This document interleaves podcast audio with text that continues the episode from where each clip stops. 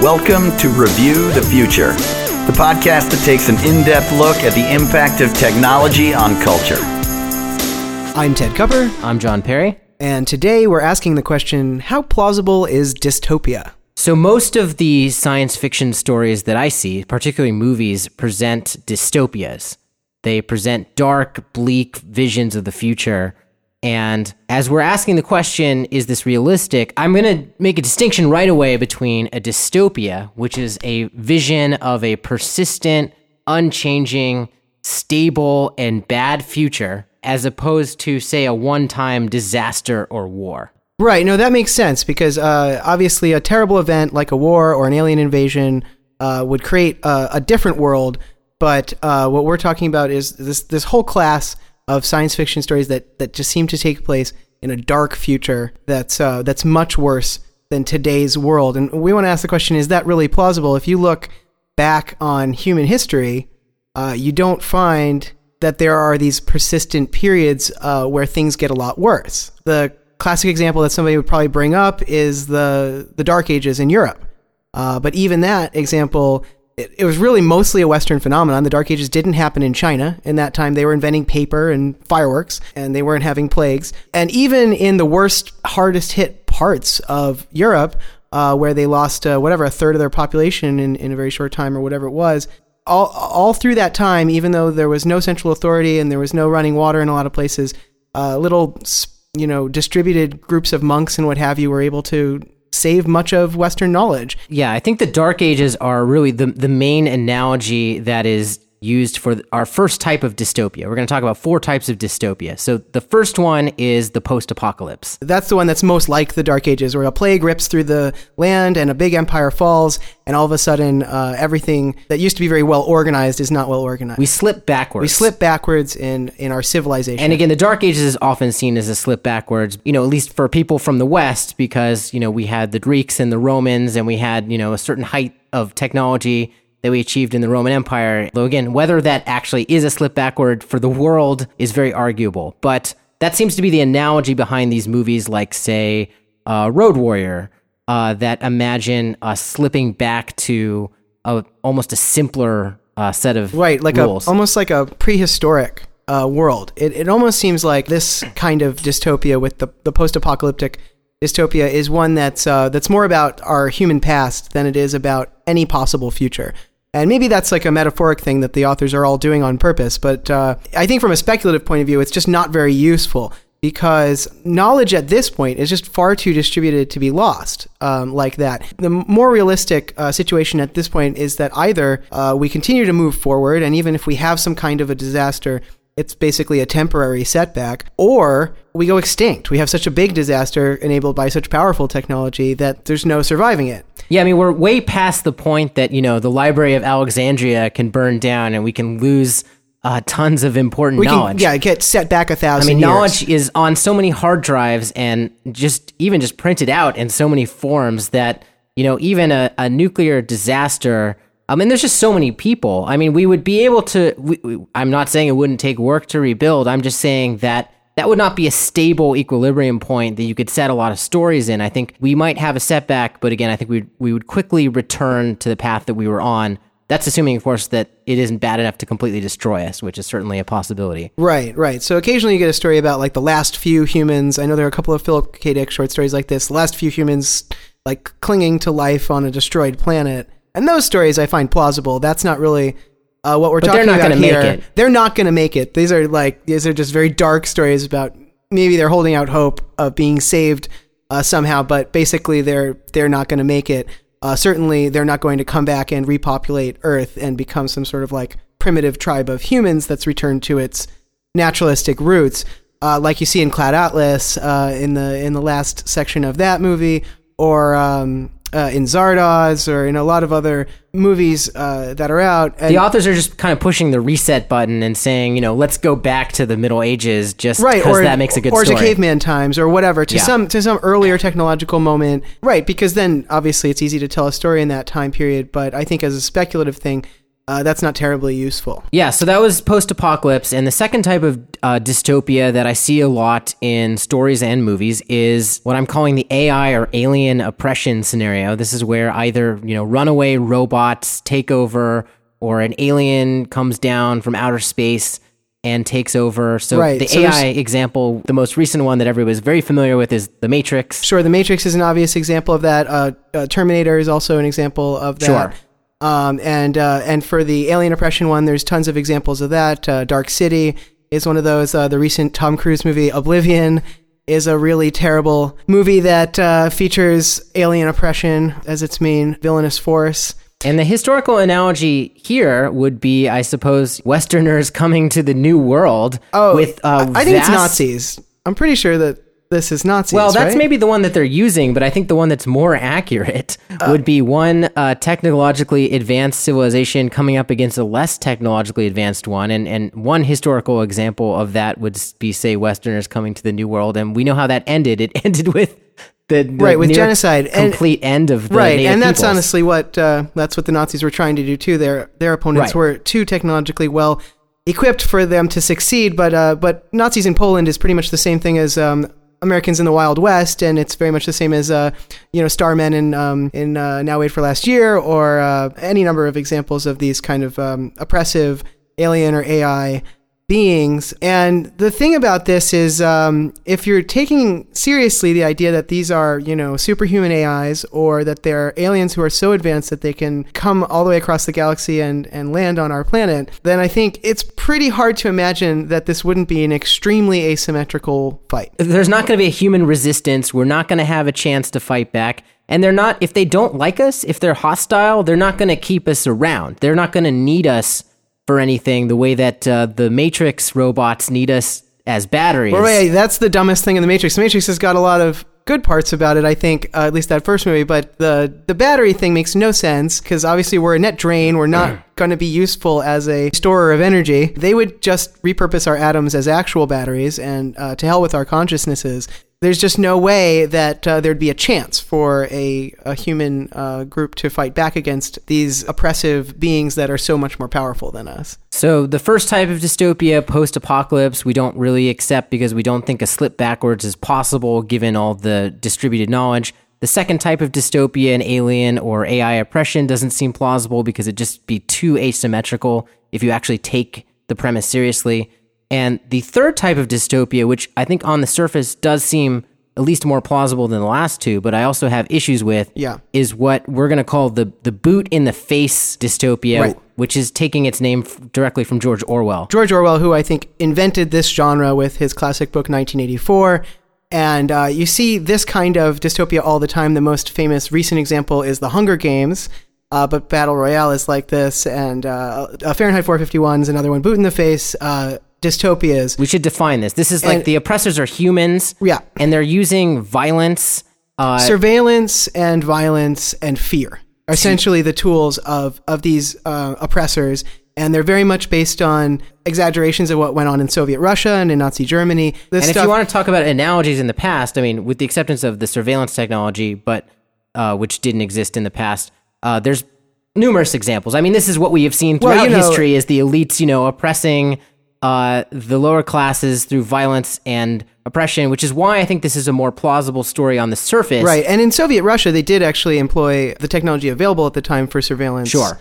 Uh, in very much this way, they they bugged people's houses and, and logged everything they said, and, and then brought that against them. And I'm them. sure even the Catholic Church had methods for tracking the heretics that they wanted to Absolutely, persecute. holes in doors, and you know, I mean, surveillance has been going on for a long Paying time. It people just hasn't been information on the street. uh, hasn't been as good as it is now.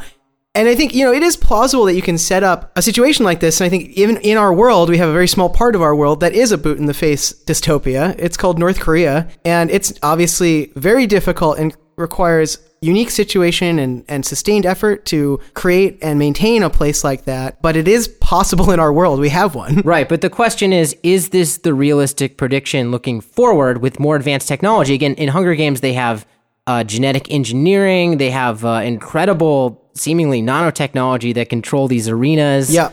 Uh, they have vastly superior technology to today. Yeah. So in a future, will this be the best way for the no, the that's where this completely breaks down for me because in in that world, if elites are that powerful, then it's just trivially easy for them to either take care of all of us, or if they are really just not into having these oppressed people around, uh, it'd be trivially easy for them to kill all of them and just automate away any reason that there might have been in the past to keep them around. Like, th- there's no point with that kind of advanced technology in having an, a giant idle worker class. Yeah, why would they keep Um, us? Well, it's not necessarily an idle worker class in some of these. Like, so Hunger Games has these different districts that are oppressed. They serve the Capitol. They do different Oh, things. right, so, right, like, right. like one of them is they're- a they're mining community. So the assumption is that the elites need them for their labor, which again, this is historically true. Right. But in a future, It's not with plausible in a future with nanotech and genetic engineering that makes like you know jaguar men and like right, i mean i guess you could plausibly uh, imagine a future in which that technology exists but it's so bleeding expensive that right that they can only use it's it for the big to game oppress the humans. Yeah so it's somehow cheaper to oppress all these humans than to uh, use the nanotechnology to serve their needs that seems like a stretch i'm reaching for that one I mean, we're talking about a technological asymmetry that's, you know, not that unlike the previous scenario we were talking about, where, you know, the elites have all of the technology. And again, that technology is going to either allow them to just kill us all and then automate their needs so Right. that they wouldn't have needed us in the first place. Right. Or uh, they're just going to feed us all because at least that way we won't whine. yeah it would be trivially easy to just keep us relatively happy For them to keep us around and tortured means they'd have to have some kind of like deep and abiding sadism that they just like they just needed to torture us for all eternity. yeah for their own uh, edification and, and that's i think uh, a really cynical view of human nature there's some evidence in the world like the power structure in north korea for example that that might be something that uh, exists in enough people But I don't think sadism is what motivates North Korea. Do you? I mean, it might. Be, uh, it's but- got to be a part of what keeps things going there because the the conditions are so cruel. Part of it has to be uh, that some of the people at, at the top get off to some extent on the suffering that they're inflicting. Uh, otherwise, you you just couldn't have so much time of so much sustained suffering. I think there are other things obviously at play, and I doubt that's the most important factor. But I, what I don't think the boot in the face is is really useful to predict is what will happen to the world in 1984, uh, the entire world is stuck under a boot in the face dictatorship. The three main land masses or whatever are all ruled by the same organization or by uh, something that's nearly the same. And that seems completely impossible to me and, and very inefficient. Aldous Huxley actually had a Aldous Huxley of Brave New World fame, the author of Brave New World, had a uh, kind of a funny criticism that he leveled against 1984 and this entire idea of a boot in the face dystopia. And he actually wrote a uh, letter to George Orwell directly. And uh, you can find this letter online, so I'm not going to read the whole thing, but I'm just going to read a short quote from it, which is Aldous Huxley says, the philosophy of the ruling minority in 1984 is a sadism which has been carried to its logical conclusion. Whether in actual fact the policy of the boot on the face can go on indefinitely seems doubtful. My own belief is that the ruling oligarchy will find less arduous and wasteful ways of governing and of satisfying its lust for power, and these ways will resemble those which I described in Brave New World. So he kind of toots his own horn at the end, but I think his point that it's more efficient actually to kind of meet people's needs is something that I agree with, and that, does lead to our next type of This, dystopia. this leads to the next thing we want to talk about, which is uh, type four, uh, the Brave New World, and obviously the best example of this is Aldous Huxley's classic book Brave New World, and we generally think Huxley was more right than Orwell in predicting the methods of oppression. That at least in the Western world, we've found that pleasure and uh, suggestion and advertising and distraction have been much more successful at pacifying people than uh, boot in the face techniques, uh, which um, work for a time and then people get upset and they rebel. And then you see that in the Arab world, you see it all over the place. And in Brave New World, that takes the form of eugenics and hypnotism and uh, happiness providing drugs and other methods technological that I'm I don't see why we wouldn't develop them. And again, it seems like it's just going to be a lot easier to just keep the masses happy, but not give them any control. Right, right. what I think is very believable about uh, the Brave New World dystopia is that the technology actually works. The people do feel happy. They are raised in such a way that they don't feel uh, unhappy with their station but they have no mobility or agency really. Their uh, whole existence is sort of plotted out for them by the ruling elite. To me, this is the most plausible future. I mean, this is where I see things headed. I mean, if just you know, if you go back to some of our recent podcasts, like the one where we reviewed uh, Tyler Cowen's book "Average Is Over," that's talking about the growing inequality and the the top 15%. Right. You know, you can imagine that the top 15%, they may just keep us happy by, you know, using robots to provide us our health care and giving us public housing and giving us free internet with tons of entertainment options.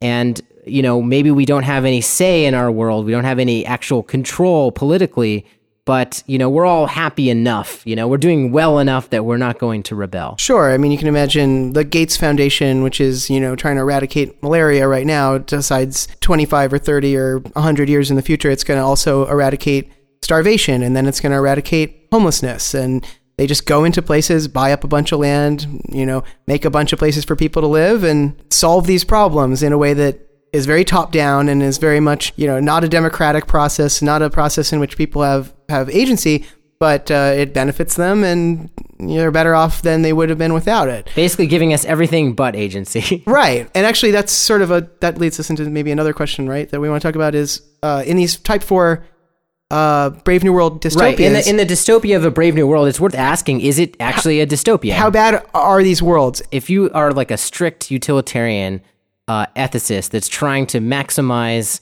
personal happiness, right? Then uh, one of these dystopias that gives everybody happy pills or something, even maybe they have no agency, maybe they even have no emotions to speak of aside from complete bliss. For the sake of argument, you could say that that is actually not such a bad place if that you're that type of utilitarian because the actual experience of the individuals in that dystopia is much more like a utopia. I mean, they're blissed out all day. Maybe they're working and doing jobs, but they're jobs that they were eugenically bred for and hypnotically trained for, as right, in Brave right. New World. And this kind of relates to uh, like that Robin Hanson idea about the emulated brains that have been selected for like you know really enjoying work, and then they get replicated all over the place and Sure. get you know start to do a ton of work, but. Is that even oppression? They they enjoy it. We selected the ones who enjoy if it a on slave purpose. likes being a slave, is it wrong to have the slave working for you? And of course, you know, a lot of people have a very different vision of ethics. So I'm just saying, if you're a strict like utilitarian, right and i think the second way- you use the word slave i get like really uncomfortable because Right. that carries with it all kinds of horrible connotations of violence and kidnapping and and mistreatment but it's not necessarily slavery if uh, if it's just voluntary and uh, people are let's say bred for their position and then it's just not really conceivable to them through their education and their experience in the world that they would have some other position open anyway. Uh, so they're not unhappy, and then they're given the opportunity to work uh, within this um, world. Now, obviously, that's assuming that we can do eugenics and make them work, and that the happy pills work and everything else. But assuming that the technology works, uh, that doesn't actually sound like such a bad world. Although you could imagine if you did have a some a discontent in that world, somebody who for whatever reason the happy pills did not work, or for whatever reason, and the- these are often the heroes of these stories. right, you could imagine that person being very frustrated because they can't easily change their station, and you might argue that you know a more perfect world might have happy pills available, but might uh, skimp on the uh, the social rigidity uh, somewhat. You know, if you had more mobility and more ability to change your station, then you could have perhaps an even better world than the one uh, in which you have happy pills but you don't have mo- mobility. Well, and again, I think looking forward, you would be able to take those uh, dissidents, or for lack of a better reason, or people, the malcontents, maybe is a better Yeah, term. discontent. Yeah, Th- yeah, yeah. these people, Yeah. and uh, you know, if you again had these truly futuristic technologies, I mean, you wouldn't even have to punish that person. You could just put them in sort of a, some sort of virtual reality space where they could live out their free expression and sort of not bother anybody else if you needed to. Sure. Um, but you know that's all contained within this sort of Type Four dystopia, the the Brave New World. That you know it deals with problems by using pleasure as its weapon of choice rather than pain. Right. And that, at the end of the day, just sounds a lot more plausible to me and also tracks a lot more with what I see going on in the world itself. I And most of the world, I think, is organized uh, around this idea that the powerful people uh, use persuasion and pleasure to pacify the less powerful. Whether you call that advertising or alcohol or movies or whatever. That's uh, those are the things that are used. Um, Those are things that keep me from rebelling. certainly, yeah, I think that's Those three things exactly. Those three things and the fact that I have a roof over my head and you know access to food and all of that are Right. are absolutely the the things that keep me from from planning a, a bloody revolution uh, when I wake up. if you took away my alcohol and my movies, I would I would fight back. I yeah, I it I would. think everybody. I think we all would. I think in America we, we would did. We tried to prohibit alcohol, and that That did not. back. That Yeah. did not go well. And um, you know, various attempts to limit the supply of movies have been circumvented with great skill and speed. So I can only imagine what would happen if they succeed in actually taking them away. So uh, yeah, I think at the end of the day, Huxley was right and Orwell was wrong, at least about the wider world, and maybe um, maybe not about North Korea. They might be the one exception where where Orwell was a bit more right. But um, you know, we'll see how long they can sustain that over there. It's uh, remarkable to me that it's lasted as long as it has. But I think again, there's a lot of complex geopolitical reasons why that's the case. you know, if you're looking at the world as a whole, they don't have a lot of landmass on their No. side. Percentage wise, Percentage-wise, the boot I- in the face uh, method is not uh, ruling the planet. No, no, I think uh, not not not even close, and they don't seem to have any hope of doing that in the future. Uh, whereas the uh, more Brave New World type world that we live in in the West seems pretty likely to uh, And seems to be to maintain spreading, you know, or spread for the most part. Yeah, Yeah. to to the extent that it can. I don't think democracy is spreading, but I think uh, pacifying the masses is spreading. Pacifying the masses through uh, yeah through uh, a sort of illusion of choice and uh, and pleasure uh, seems very much to be on the consumer, rise. cheap consumer goods. Right. I mean, you know, that's certainly part part and parcel of what's been going on in China, for example, uh, where they don't have what I'd call capitalism, but they do have some semblance of a market economy now, and I think they're they're easing off the Orwell and, and really pouring on the Huxley these days. Okay, so that's a good place to wrap up. Uh, we gave again four dystopias. Just to summarize, it was the post-apocalypse, the alien eye or alien oppression, the boot in the face, and the brave new world. There's probably others that you've seen in movies that we might have forgot. So let us know if we forgot one. Yep. But we give the first three a pretty low rating of plausibility, and the last one pretty high. Were we going to talk at all about the podcast or? Oh yeah, so this is episode 12 of the podcast. Thanks for listening, by the way. We've kept going for 13 weeks. We've almost had one every week. We missed one, but uh, we're going to keep going and we want to do new things with it. We want to start having guests on at a certain point. And so, yeah. I'm still working out the technology to make that happen. We want the guests to sound as good as we do here in the uh, auditory research lab. So I'm gonna hopefully have that working soon, and we'll uh, get into booking some guests for the show. but in the meantime, if you've been listening, let us know with an email or a comment and uh, rate us on iTunes if you can. Yeah, it, it would take only a couple seconds. It'd mean a lot to us. Uh, we just don't have enough ratings to, to show up with a rating yet. So even if you're not gonna give us a good rating, give us some kind of rating. Yeah, bring us out of the iTunes ghetto and allow us to actually have a score, even if it's a low score. I think. Right. I'd rather score. a low score than no score at this point. Well, thanks for listening, and uh, we'll be uh, coming back at you with uh, more podcasts soon.